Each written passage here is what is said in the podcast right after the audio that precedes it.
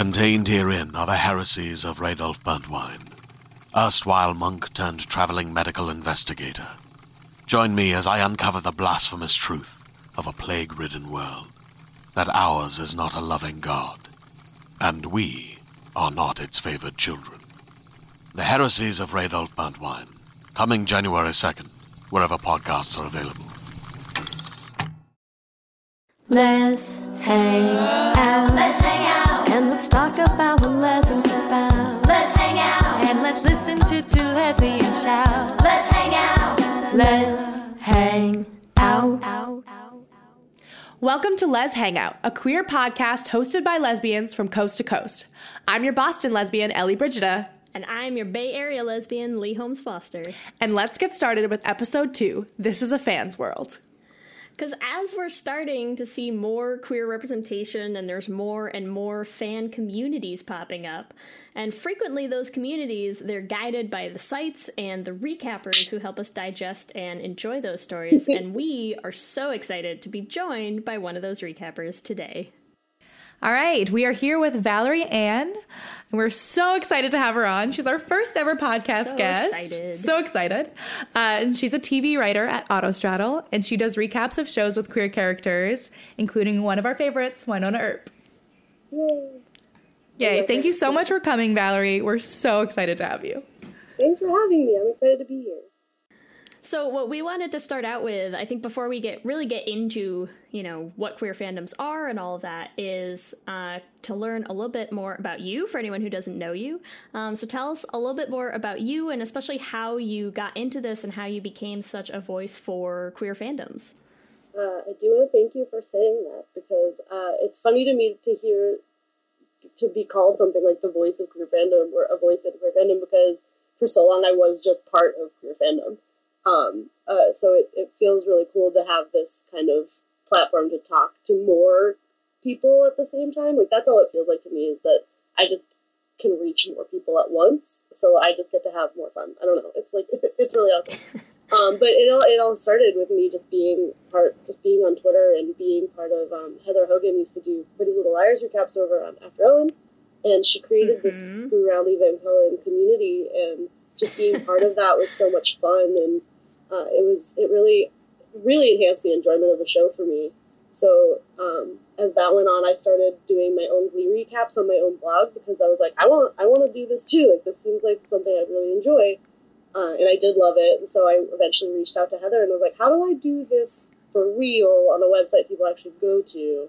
Um, and she helped me out. She I- like I sent her some writing samples and um, we worked it out. So then we worked together over Dr. Ellen and then now we work together at Autostraddle and it's really awesome. And I get to write about all of my favorite shows uh, and talk to fandom about it. I love the Boo Radley Van Cullen shout out because that was t- totally like my first introduction, I think, to a lot of these fandoms too. And that, God, the Heather's recaps were like such a distinct part of our watching of that show. Like, we literally used to watch the episodes, and then as soon as the recaps came up, like my wife and I, like the next night, we would sit down and I would read them out loud to her, and we would just die laughing over the whole thing. So, I mean, I think I think that's such a great example too of this specific community, not just fandoms in general, but like queer fandoms. Um, you know, can you tell us a little bit about why you think that that is such a thing? Like, why are queer fandoms specifically like such a strong community, and why are we drawn to them so much? Um, I think that Boo Radley Van was the perfect peak example of, of this happening um, and kind of the start of this trend because it, it happened around the same time uh, TV shows started to catch on to the fact that Twitter was where people were talking about the shows while they watched them. So TV shows were using their own official hashtags to try to really get a hold of that and have kind of direct people to talk about it more specifically. Um, but so these fandoms were all online, but they were so big, and you didn't always know how to find people that were watching for the same reasons you were watching for, or connecting with the same stories you were. But so these uh, special hashtags just for us queer fans uh, became this way for us to find each other to be like, oh, like these people see the same things that I'm seeing. These people are excited about the same things that I'm excited about.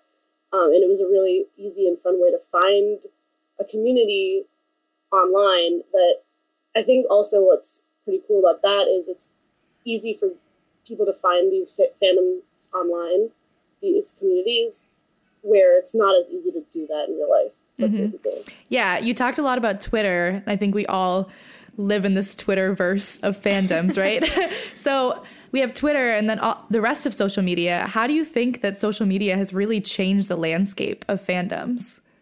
I, I think it's it's helped people find each other. I think it's just really easy for people to know where to go to to know what they're looking for. Like Twitter is usually where people go to talk about the show, to live tweet the show, to create their own hashtags, and Tumblr is where you go if you want really cool fan art or gifs or or anything like that. There, you know that there's a fan fiction for anything you want to read. uh, and Yeah. so I think that it's it's really helped people connect to each other, which is helping them connect to the show in more fun ways. I think.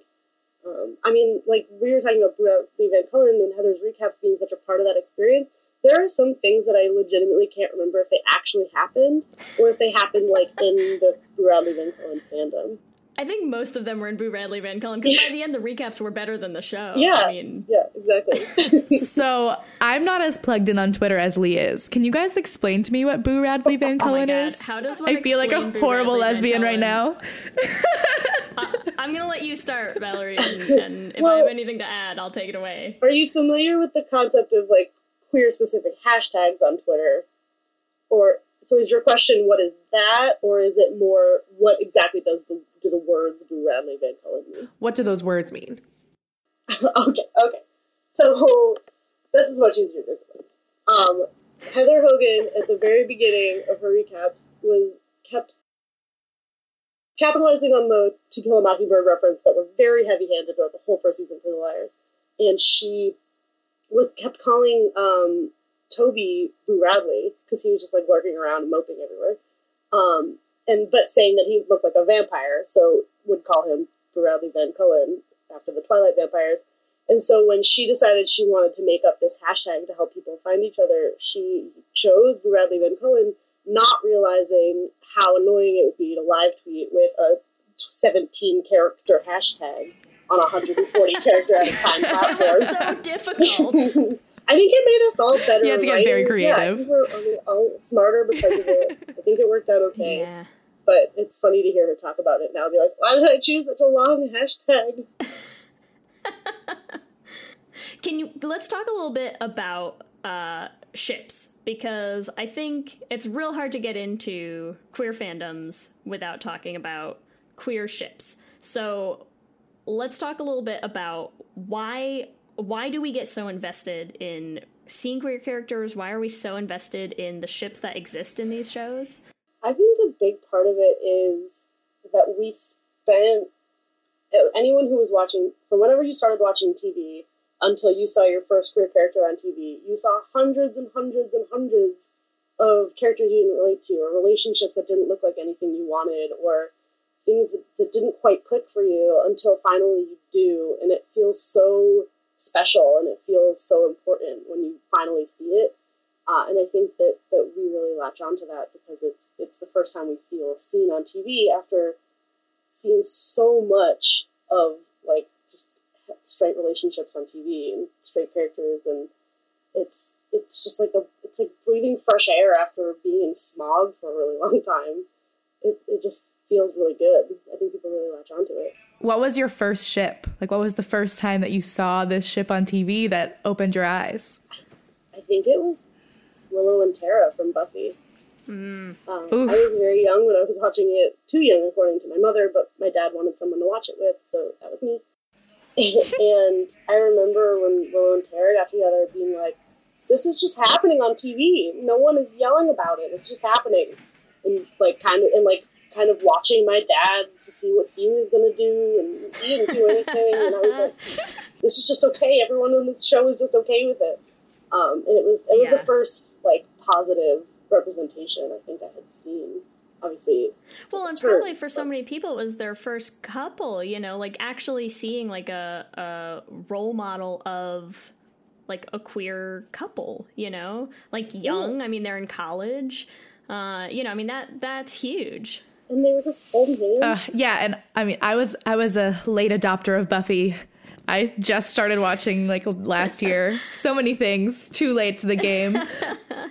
But even when I first saw them, and I had already seen a bunch of other queer characters portrayed on television, it still was just such such a beautiful thing to see and they didn't even kiss for like years like on, on screen but they still put together this this beautiful relatable relationship right Well, because I think not till they changed networks, right? Like, wasn't it? They weren't allowed to kiss on screen Mm-hmm. until they moved to where did they move? Like UPN or something? Off the WB. Yeah, yes I think that's. I think so, right? Like, I think if you go back, like through. I'm making this all up. I'm not it's sure. Fine. Anyways, they changed networks. they changed networks, and I think that they were uh, that they were allowed to kiss then. But that's also something that I think is interesting to talk about too. Is like how do how do the networks and how do they either a uh, you know networks that interact well and shows that interact well with their queer fandoms versus those that maybe don't so much. You know, so let's dive into that a little bit because I think that's a whole discussion. Wait, I agree it's a whole discussion, but I want to hear what your first chips were. Oh God. oh my goodness Uh, I mean, I think subconsciously mine was Xena and Gabrielle. Ah, Like for sure. mhm. classic. Like in hindsight, it was definitely. Right. I was way too into that. Okay, I don't well I don't think my first ship was TV. I got really really into Ooh, Rent yes. When I was in high school. So um, Maureen and Yeah. Joanne. I would sing "Take Me or Leave Me" with like half of my friends, but I was so straight, quote unquote. But let's keep singing the song. I love it. I'll be Maureen, obviously. Dance upon me. I love this for no reason at all. yeah, we should probably do the choreography. Oh, that's such a good one. Yeah, but that was oh, it's beautiful. No hashtags for that though. That needs a hashtag. We'll write one. I know they didn't even have a ship name. Done. Before that happened. Moan. Yeah. Do Xena and Gabrielle have one now? I don't even know if Willow and Tara do. It, it just that wasn't part of the fandom back then.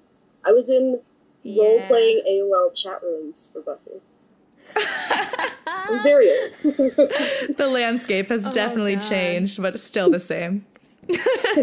I was in one for a book series. It was um I was in one for The Wheel of Time like way way back in the day. Sorry, this is this is embarrassing revelations. Uh, welcome to embarrassing podcast hour. Um, so I'm gonna re-rail us back onto let's talk about shows that gay bait and stuff because that's less embarrassing, right? Well, it's embarrassing for us who I fall think- for it. let's dig in a little bit to uh, what are some shows that do a great job interacting with uh, their queer fandoms first, uh, and then we can maybe talk about some that, that don't that do a less good job. Okay, uh, definitely the best one I've seen in a long time is obviously Wynonna Earp. Um, Woohoo! Emily and Emily Andras, the showrunner, and uh, her entire cast, they're just so good about not making it a thing. It's just part of the conversation always. Yeah. Every they, it's always part of the conversation. Um, and it's never like, oh, we need to take the time now to talk about this one queer relationship. I mean, also because like practically everyone's queer on that show, so that helps.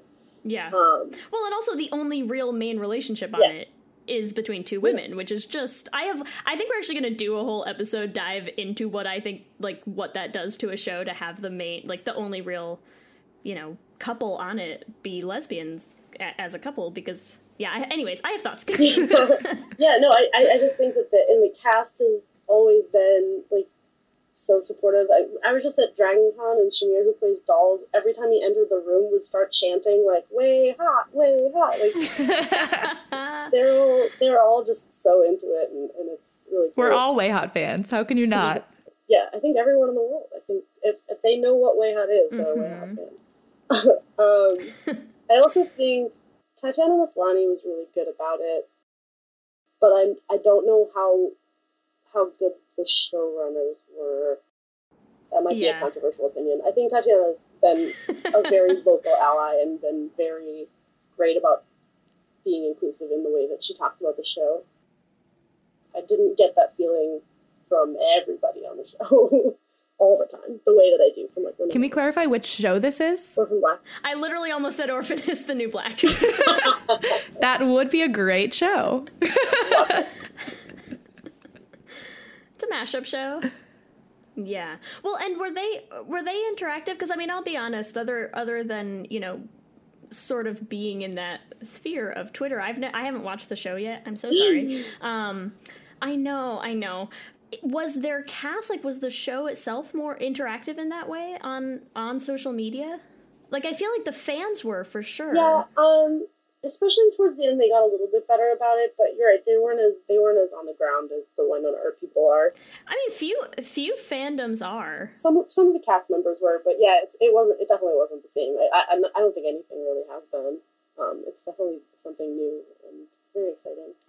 I think I feel like Sense8 was very into their fans, and I think I mean I'm still uh, you know R.I.P. Sense8 in a lot of ways too, um, but I feel like that you know obviously is a show that had a huge queer following. I mean I think.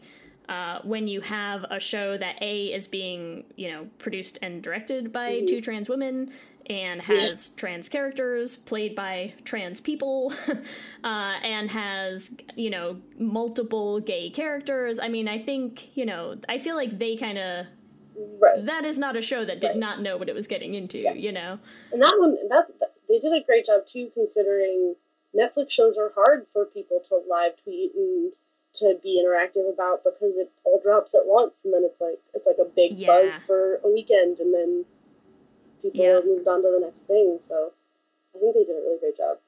which is really why I- I think for a long time, like we had not watched a lot of stuff live uh, on TV lately, and when we got into Wynonna Earp and finding that fandom, which I really think is something that I I hadn't felt like I had experienced that level of it since Boo Radley Van Cullen, and finding Yeah. that again, I was like, oh, this is why this is so awesome. It's because it is. It's the the connections that you make and all of that time in between every week, you know, digesting the episode that just came out and thinking about what might be coming and, you know, planning all of these things and just experiencing it all and waiting for it together. I mean, there's just something that's so, you know, so real and so connected about that. Ellie, what should I watch now that Wynonna Earp ended? Well, if you like Wynonna Earp, you should definitely check out Riley Parra on Tello. It's a little bit Wynonna Earp, a little bit Buffy, and a little bit Rizzoli and Isles, but actually gay.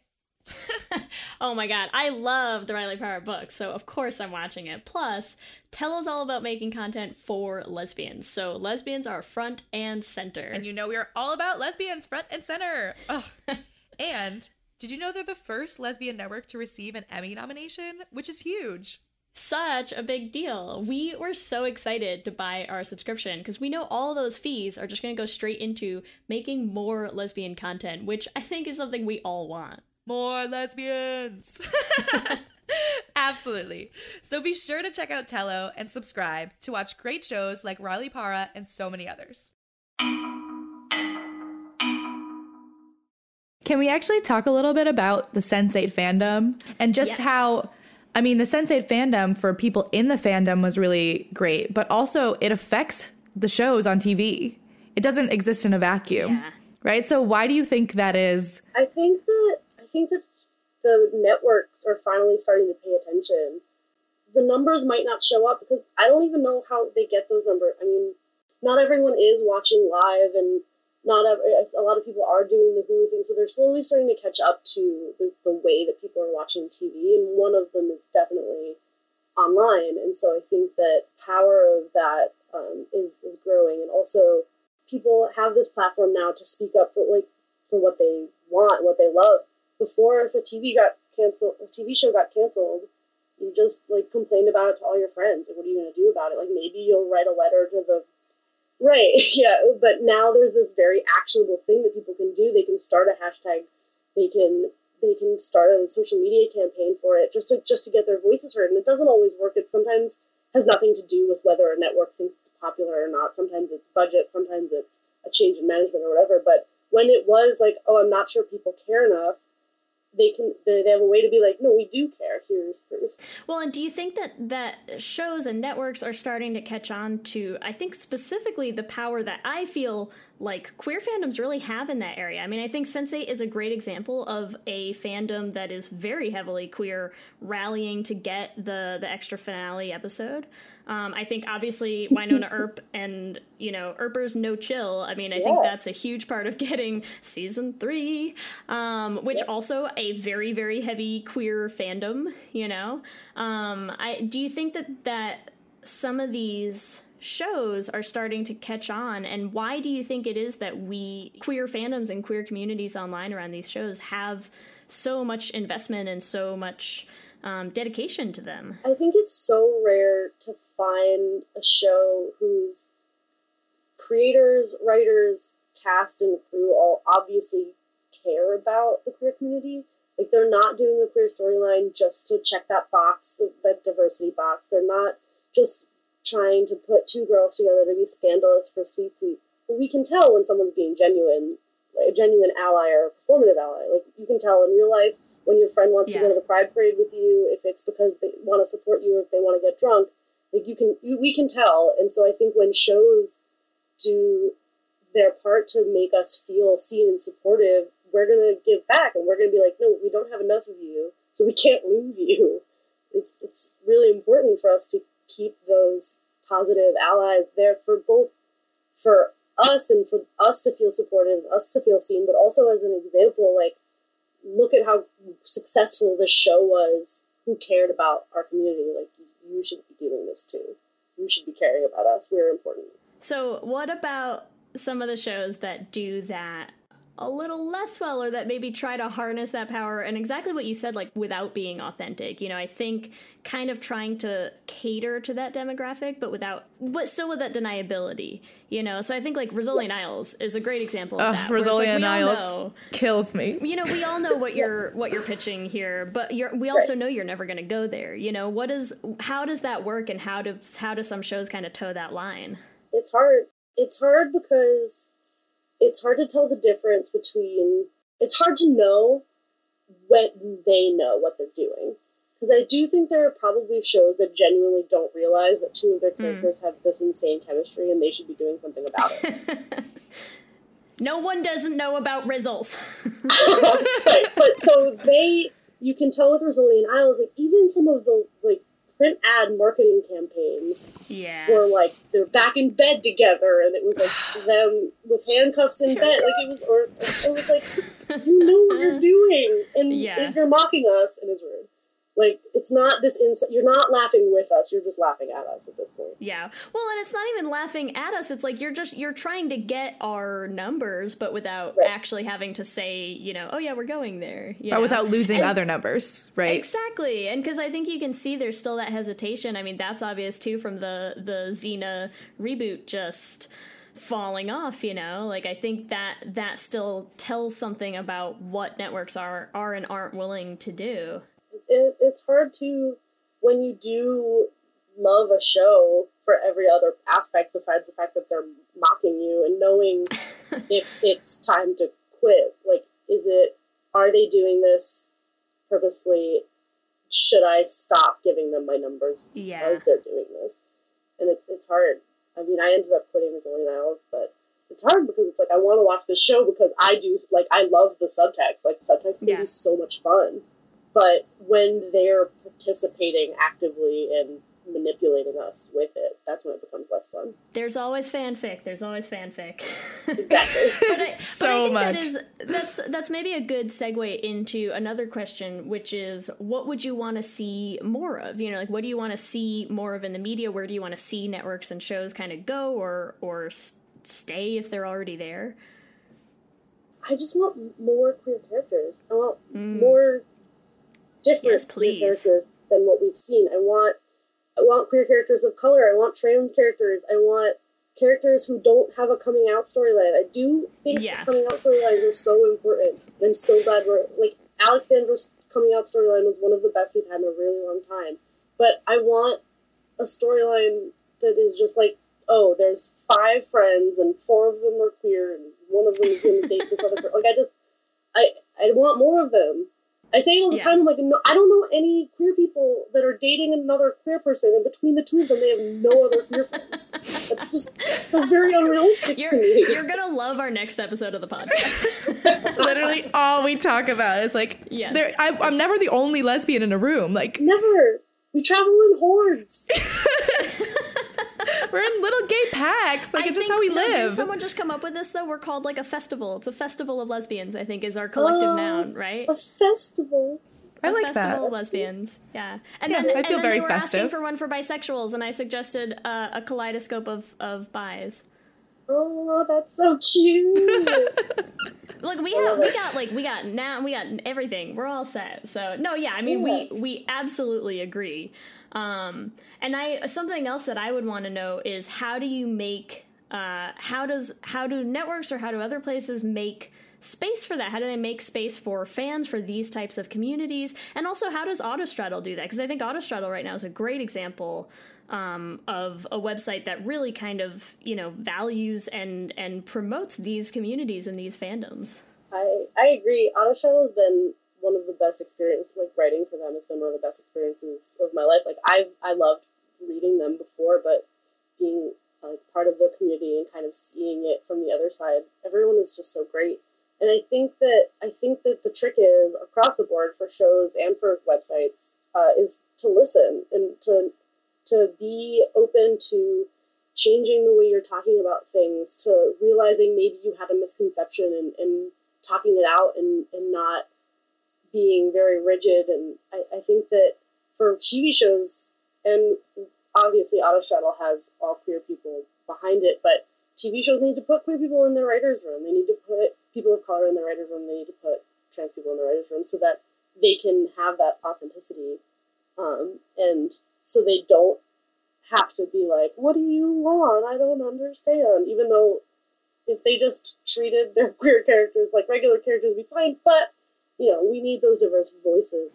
treat queer people like people is what you're saying. What what a concept. what a concept. I'll never forget. Autostraddle did this really funny thing. It was, it was somewhere in the peak of last year when literally all the lesbians and bi people on TV were just dying. Everyone was dying, and so they, they made this list, and they were like, "Hey, maybe the problem is you just don't know some things that queer people do. So here's a list of a hundred things that queer people can do on your TV show that isn't dying." and it was just like it was just so it was so many random things and it was so funny and i was actually just talking to heather about this um, i watched uh, cameron esposito and rhea butcher's take my wife this weekend Uh-huh. um, and at one point cameron is just sitting there eating her nachos sad because rhea didn't come home in time for dinner and i was like eating nachos sadly is the perfect thing for that list like that's just such a normal it just felt so like relatable and normal, but here is this weird character just eating nachos, sadly. Yes. I want Sometimes we more eat nachos. lesbians and bisexuals eating sad nachos. I'm all for that. I I'm really too. hungry. I mean, that's that's a real thing. We've all been there. Come on. Everyone has sadly eaten nachos at one point in their life. I might do Uh. it tonight. No.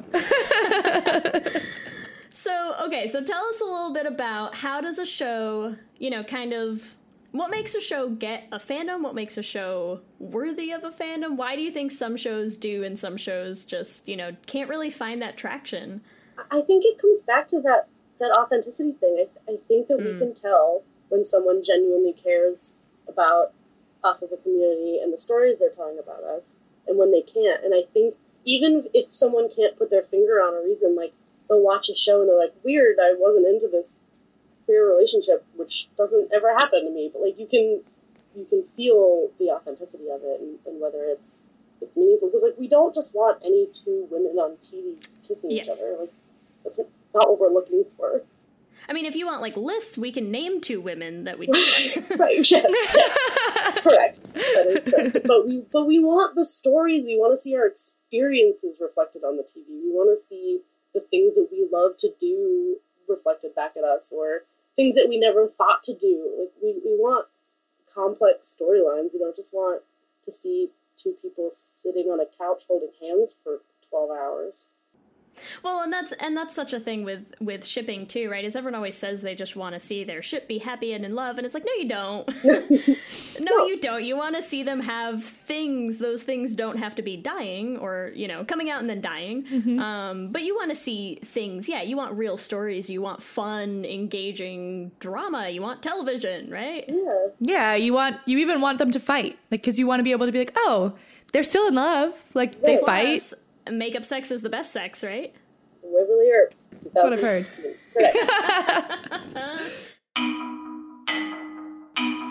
As you know, Leigh and I are both huge Wynonna Earp fans, and Leigh got to go to a finale watch party in the Bay Area and catch up with some fellow Earpers, and she asked them what they love about the lesbian fandom. Are you ready to shop? Rakuten's Big Give Week is back. Get 15% back at hundreds of stores, and it's all happening this week, May 6th to May 13th. It's the perfect time to shop for everything on your list for spring and summer, like clothing, outdoor gear, and travel. I know I'm using this week to stock up on some warmer weather essentials at Ray-Ban and Ulta, and I love that Rakuten even helps me save on travel at sites like hotels.com. Rakuten really is the best way to shop, and you can save even more by stacking cash back on top of deals. Plus, during Big Give Week, that cash back is bigger than ever. With Rakuten, membership is free, and when you sign up and shop today, you get an extra 10% cashback boost. That's an extra 10% cashback on top of the 15% cashback. You won't see higher cashback rates than these. Go to Rakuten.com or download the Rakuten app. R A K U T E N. Shoppers get it.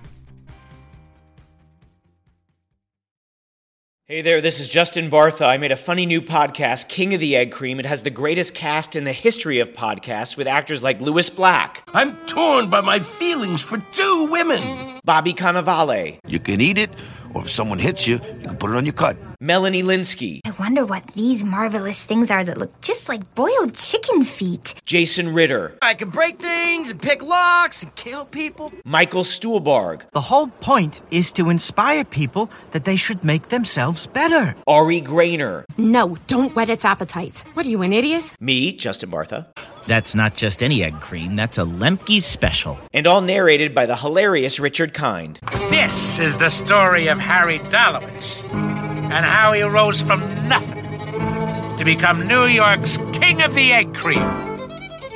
So if you like funny true stories, come listen to King of the Egg Cream, available wherever you get your podcasts.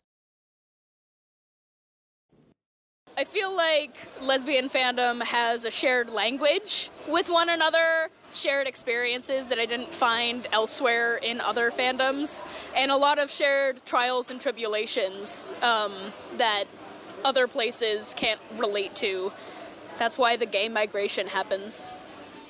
Uh, so lesbian fandoms are extremely important because um, it's really hard to have family, uh, especially when you're queer. Um, a lot of people end up losing their families. I did myself. So not only do you have that safe space to be yourself with, um, you get a chance to to be a part of something that's bigger in a way. Okay, so lesbian fandom or queer fandom to me is is is finding other people who feel the representation and the importance of of all of the uh, media that we get to watch and experience together. Okay, so lesbian fandom to me is finding a community of people who understand the craziness I feel inside of me. So we have a segment here at, at Lez Hang Out that is called Q and Gay. Q and Gay. And Q and Gay is a question and answer. Uh, and so we wrote some questions that uh, maybe we can take turns asking you questions. Does that make sense? Yeah. Okay. So we're going to take turns asking you some questions. Uh, and then you will answer them, and they will also be up on our Twitter for listeners to answer as well. Yay. So, Valerie, welcome to your very first Q and Gay. Q and Gay. Q, Q. Q. And. And. and gay. Starting with question one, and this is a tough one, so don't don't feel the need to answer right away. But what is your favorite fandom? No. Is this an attack? I'm sorry. I'm sorry. Yeah, no, that's just rude. That's like, okay, hello, you have 22 children. Pick one. No. no. That's, But if that's you had to three? pick one though, just one of those children. I mean, it's it, it's you can even to qualify it and say like at this very exact moment in time, Right, yes. subject to change. right now in this moment in time. I am having the most fun in the Wynonna Earp fandom. Um, of course you are, because Earpers are the best. Yeah, yeah, and it, I just, I mean, I just got back from Dragon Con, which for me was basically EarperCon. I was sad I couldn't go to actual EarperCon, but I turned Dragon Con into my very own EarperCon by only doing Wynonna Earp related things the whole time I there. Um, Did you cosplay? Did you cosplay anyone? I didn't, I didn't cosplay this time around. Um, I did do Orphan Black cosplay for New York Comic Con last year, so that was also fun. But Nice. Do you have pictures of that? Can we? you uh up. Yeah, we need What? to hit you up for a picture of that. Oh yeah, yes, I have. We'll put it on our. Instagram. We we may or may not have reenacted some scenes from the show as Wow. because we're It's beautiful. Yeah. But no, I haven't done my own Earp cosplay yet. I'm trying to get my shorty shirt. Yes. I know you're trying so hard, and I accidentally dressed as Doc at work one day and didn't notice until I got there. Accidentally. Amazing. it just it happens. What I don't know what to tell you. It's fine. It's gonna be great. I didn't have the mustache. I mean, it wasn't like a all out. You know, I just like looked down and I was like, oh, I'm Doc. Happened to have some guns and a cowboy hat on. No, it was happened. it was like a blue button down shirt and like a vest, like a black vest Oh on gosh, top of it and jeans, and I was like, uh oh, Gotta go. this happened. I sent Ellie a picture, so yeah, Yeah, it was pretty beautiful. It was pretty bad. And I do have my my Earp Your Fandom shirt. I'll put that picture on our Instagram too. What about you, Ellie? Do you have a do you have a favorite? Do I have a favorite fandom? I think we should all share our favorite fandoms. Okay, I do love the Earpers, but I also, and even though I'm like late in, I'm late in life, Buffy. I think Buffy's my favorite. I'm like super into it. And, And it's just buffering. You're loving buffering right now, don't Yeah, you? I love buffering. Oh, buffering Oh, so is good. the best. It's the best. Buffering I mean, like, let's be fair. We're making our own podcast, and we're gonna say like they're the best podcast. Like, it's not even, it's not even a competition. It's fine. Buffering is just my happy place. It's like it just brings me so much joy. It does. Oh yeah, it's so beautiful. I just like I watched all of Buffy and then I listened to all of Buffy and I just like if I could only live my life in Buffy, I would. Yeah. okay, I'm I'm gonna let Ellie take question two because this will also be an attack, and that way it's not just me. Okay. Question 2. Who's your OTP? What, what are these questions? Am I being did I, did I do something wrong? Am I being I'm sorry. Oh. I have an OTP for every show I watch, guys. You can just say one one that comes to mind. It's fine. We're not gonna we're not gonna like hold you to these. It's fine. This is so stressful. I know. TV is my whole life. um, I was okay. I was super invested in Cosima and Delphine, and every moment they were not together on the screen stressed me out because I also wasn't sure that anyone at all was going to survive the finale. So I think that for me, that was a big one. Um, this is the worst. I hate this game. I feel like we need to like overlay some like really intense music on top of this. Yeah. Dun, dun, dun, dun, Yeah. dun, dun, dun, dun. I think, I think that that's my final answer. For now. okay, I'll save you with the next question, okay? Next question. What is either your favorite con or your favorite con memory? Well, this past Dragon Con was my first Dragon Con, and that's probably the most fun I've had at a con in a really long time. I always go to NYCC, but in that like so that has a special place in my heart. But it's a lot of waiting in lines. It's just like all lines, the whole the whole thing. It's you're just in lines the whole time. Um, so it's it, that's always fun because I'm with my friends. But as far as actual activities that the con provides, um, Dragon Con is just so much fun. There were different, like they they were a lot more organized. A lot of different like tracks you could follow. So like I followed this thing called the Urban Fantasy track. So it was just all like nerdy sci-fi TV shows, and I was like, here's where I belong. This is wonderful. And I was with Earpers, and it was the most recent one. And I got to talk to Emily Andras just a little bit and meet the cast briefly. So um, that was definitely just so much. We're fun. totally not jealous and dying a little bit right now. It's fine. Yeah. We're going to But we're ClexaCon gonna and we're going to meet them, okay? Oh my gosh! Wait, okay, I do have to talk about ClexaCon Let's do it. because that was the most special con that I've ever been to. That was the most unique like feeling I've ever had at a con because it was a con just for us. It Yeah. was so it was so cool. It was a very uh, encouraging environment, and to have every panel do the thing that Wynonna Earp always does, which is talk about their queer characters like they're no big, like they're just part of everything else. But all of the panels were like that.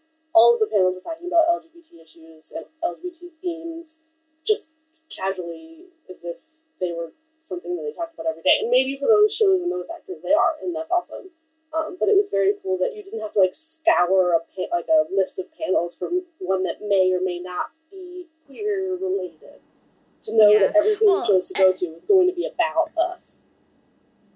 Yeah, and I think especially if you want to talk about like you know we we mentioned the power of queer fandoms before. I mean, I think that's a great example too of it's like, hey, you kill this ship, and like look at what's gonna rise from the ashes of that action. You know, Yeah. it's like this. We are coming for thing. you. Oh, yeah, I mean that's awesome. And even that, um, the Lexa pledge that a bunch of TV writers signed last year that came from the same the same kind of tidal wave that ClexaCon came from, um, was it, it, it really does it's the power of fandom that you were talking about earlier that got shows renewed, that gets shows an extra finale. It's the same power that's like we're done, we're demanding better now, and where we have this platform to use our voices. Uh, I think it's really special. All right. Well, we talked about Pretty Little Liars earlier, so the ultimate question: Emison or Paily? Oh, Paily, all the way. because if you had asked me in earlier seasons, I would have told you, I would have said Emison for sure, because Flashback Ali and Flashback Emily, I was like, you two need to get your shit together. Am I allowed to swear on your podcast? Yeah. We're all good. and I was just constantly shouting at them to just get together. But grown up Emily and grown up Ali just weren't right for each other. They went in such different directions. Um, but Paige, grown up Paige, finally was ready for grown up Emily. And grown up Emily made some bad choices. Ugh, Paily, me too. Okay, we have I have another uh, Boo Radley Van Cullen themed question, which is: uh, Are you a Boo Radley or are you a Van Cullen? Ooh. um, I'm probably a Van Cullen because I've been obsessed with vampires since I was approximately 11 years old. Fair, fair enough. This is just a yes or no question. So this should be pretty easy. We're, we we stopped the attacks. Yeah, throwing you a softball because we're lesbians. All right, yes or no? Would you want to be in a sensate cluster? Ooh, that's a good question. I feel like yes. I think that that would be kind of cool. I think I really was really fascinated by the idea of that uh, the first time I watched it, and still always. Um, yeah, yeah, I think that'd be rad. Okay, last question, and this uh, this might be an attack. I apologize ahead of time, but last one, and it is it is also kind of just a yes or no question. Is Fandras a thing? Oh, that's an easy one. Fandras is totally a thing. We And won't tell her. Gonna kill me. She can only kill you if she finds out about this podcast, in which case I'm all set for life. So like that's Oh, fine. you're gonna sacrifice me for the success of your podcast? I see how it totally is. am. No, just for Emily Andras. I mean, guest. That's What? fine. I'll, I will fall on the sword for you in the success of this because I think it's great. And I'm really excited you guys are doing it. Thank you. So those are our Q and A questions, and as a reminder, we want to know what you guys all think as well. So please go check them out, answer them. You can find them on our Twitter at Lez Hang Out Pod, and remember, you can find us on Facebook and Instagram at Lez Hang Out Pod. Or if you have too many thoughts for Instagram or for Facebook, you can also send us an email at lezhangoutpod at gmail.com. Or check out our website at lezhangoutpod.com. And if you want to follow us individually, the best place to find me is at LSH Foster on Twitter. And the best place to find me is at E LEB2792 on Instagram and Twitter. Uh, you can also find Valerie on Twitter and tell them where you are at. I'm at Punky Starshine. And you should definitely check her out. uh, we are so, so glad that you joined us for this, Valerie. It has been such a pleasure to have you on the show. This has been so great. I'm so glad that you guys asked me to do this. Please, please come back and hang out with us again sometime. Talk about TV with you guys anytime you want. Well, until next time, I'm Ellie. And I'm Leigh. And, let's, hang, out, again soon. Let's hang out. out, out.